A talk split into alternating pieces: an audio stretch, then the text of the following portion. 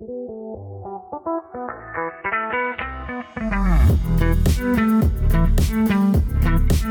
wanted to jump in very quickly before you enjoy the edition of 15 Minutes with a Mentor to tell you about the newsletter that we recently launched at Recruitment Mentors a few weeks ago. It's called Limitless Learning, and the whole premise and, and, and purpose of it is to directly send you practical advice, tips, and tactics directly into your inbox that can help you improve as a recruiter. The feedback so far from the three editions that we've released have been fantastic.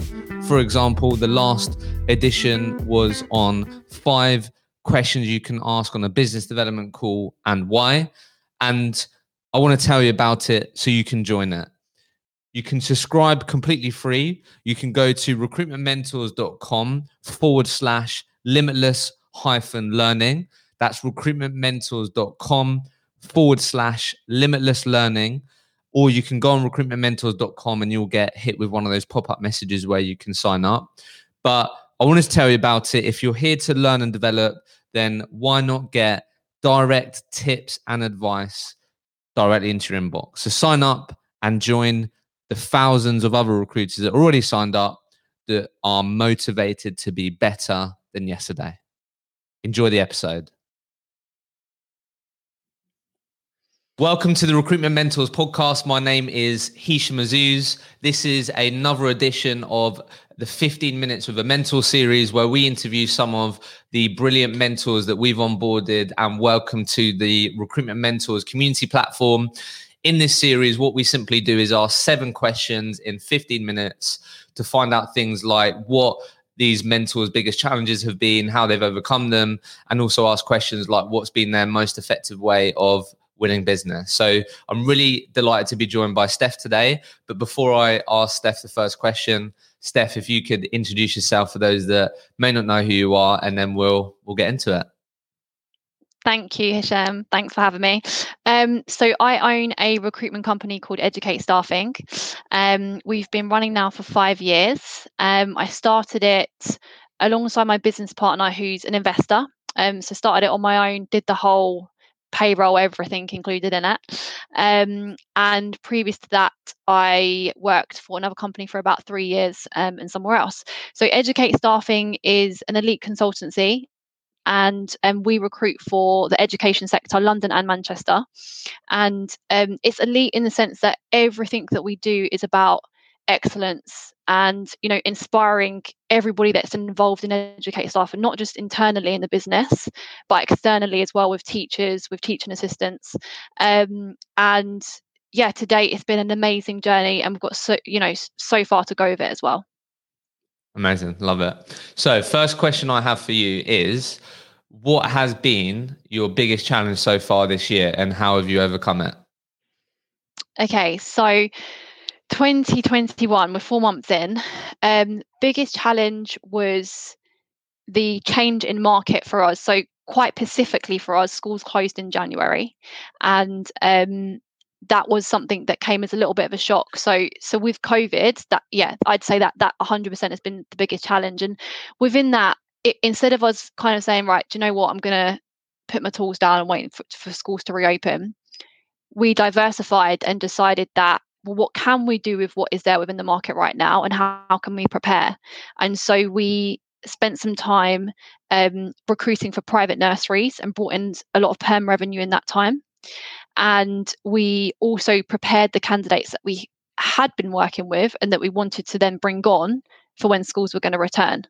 Um, and I, f- I think being able to diversify in that way made that challenge actually really exciting one and we overcame it really well having had the biggest march that we've we've ever had.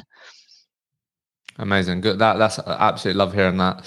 So, so my next question is and i'm sure you've seen some of these uh, polls flying around on linkedin. So I, I generally am curious and i think a lot of people are. So from your from your lens obviously you support the education sector but also from you being a business owner like how how do you see the future of work? Is it a fully remote world? Is it a hybrid? Is it back in the office? Like i don't know what what do you think the future of the work looks like and why?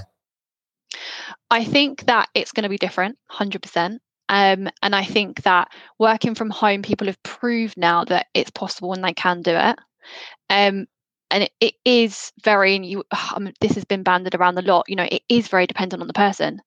I think a recruitment environment on the sales side of it buzzes off the atmosphere of the people around you you know when you have a set when when there's a deal or when you're doing um, business development calls if you're around other people and you're not necessarily a self starter, you're not hugely self motivated, you need other people to create that environment.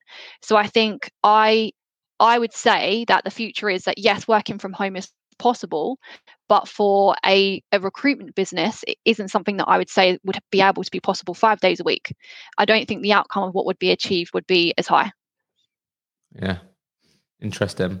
So next question is what what so far has been the most effective way for you and your teams to, to win business? So, it, this year, or would you say generally? I would let's just go. Let's keep it current. So, the last six to twelve months, what would you say has been the most effective way for you guys to win business? So, it's been difficult to see clients, but that is still the most the, the, most important way. Um, we have had Zoom meetings, and yes, they're great, but they're not as effective as seeing as people in person. So I'd still stand by, um, you know, where that is possible, that being the most effective way to be able to to bring on new business.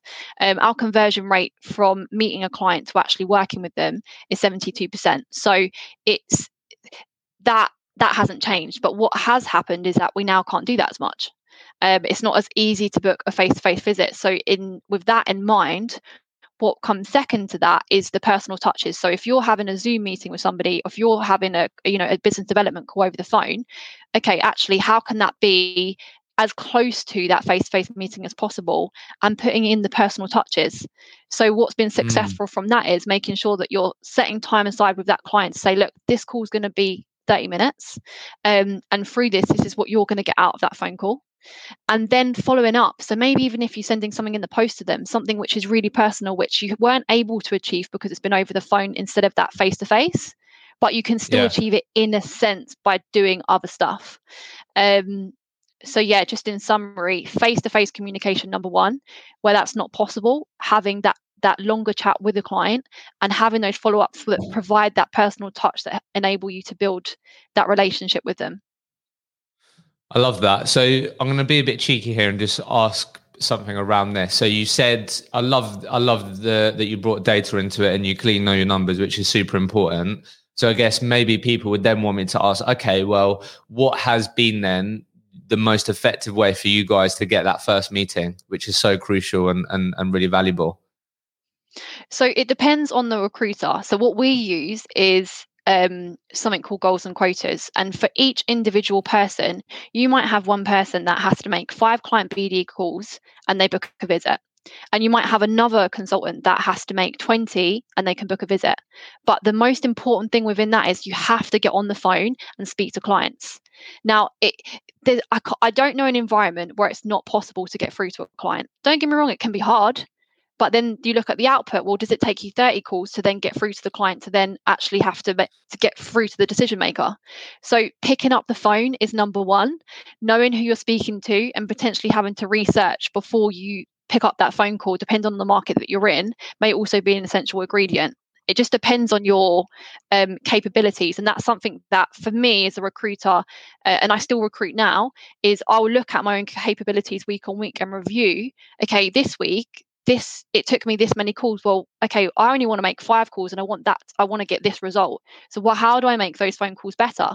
But if you're if you don't have that capability and you're just bashing the phone okay well then i need to do 10 more phone calls. Yeah.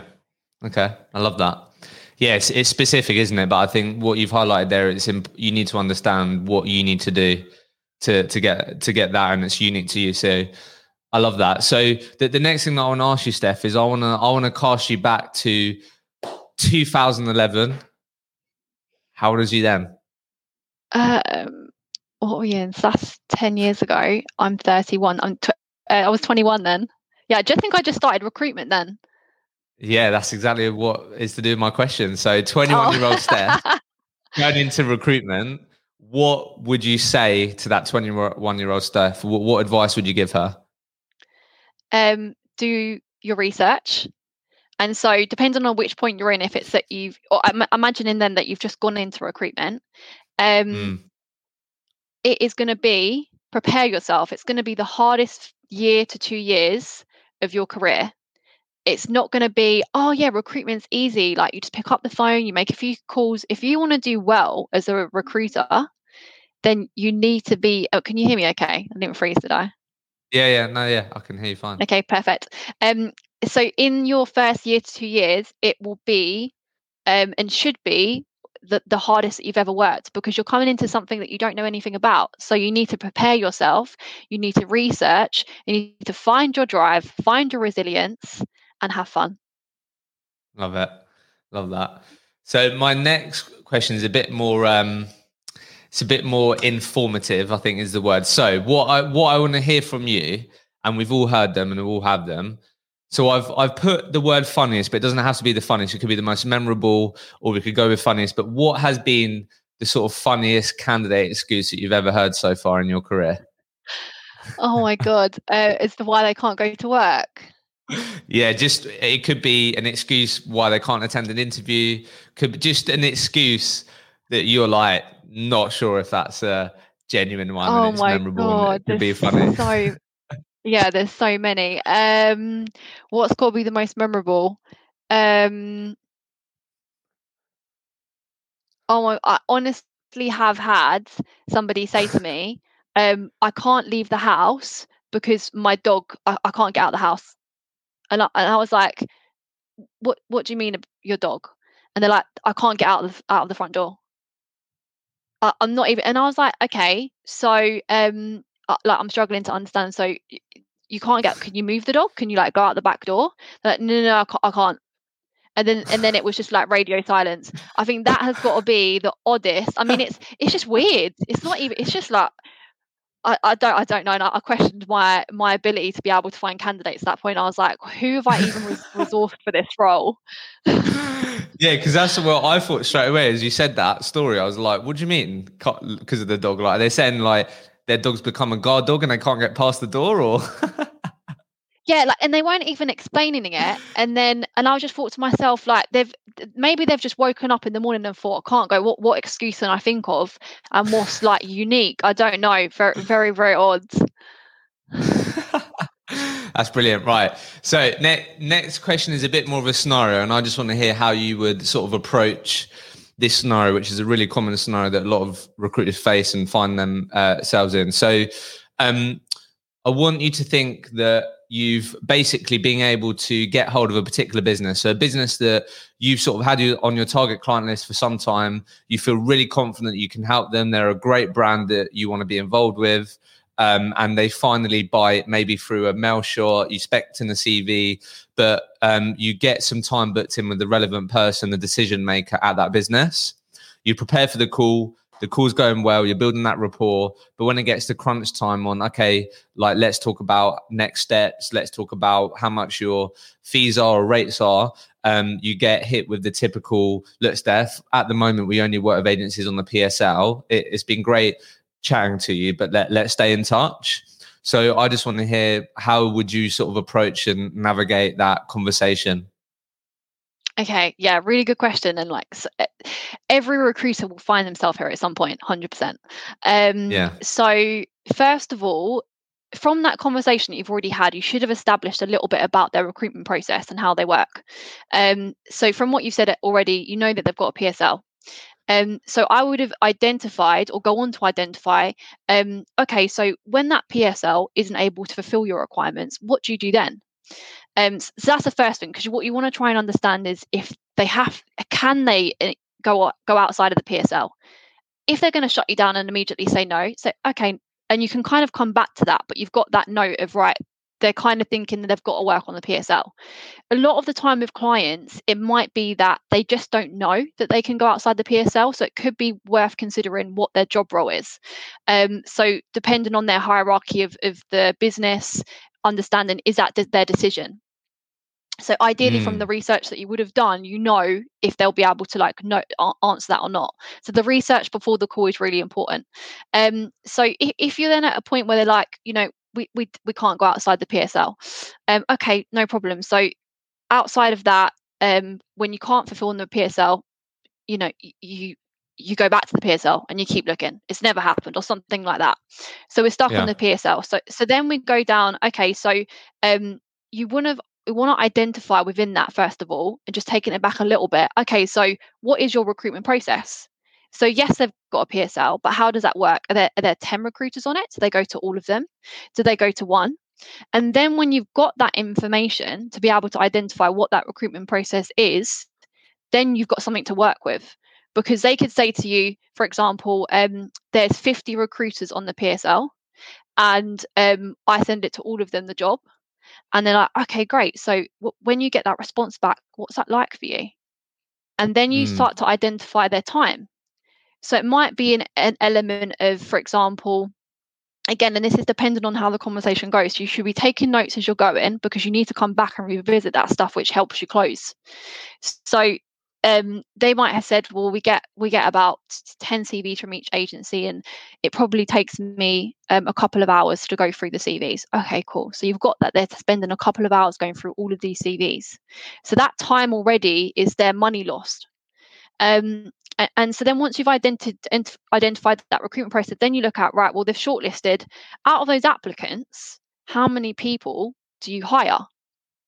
Um, okay, well, we interview actually all of them, and then we've we've hired on on. Um, I'm not really sure. Maybe it could. Maybe they could say to you they hire um fifty percent of the people.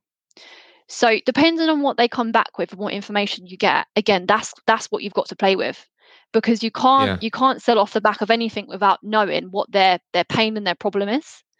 And so Yeah. so hopefully again we've identified that in the beginning part of the conversation. So when they say to you, well, yeah, we can't use you because we're because of the PSL, you can say, okay, great, get that.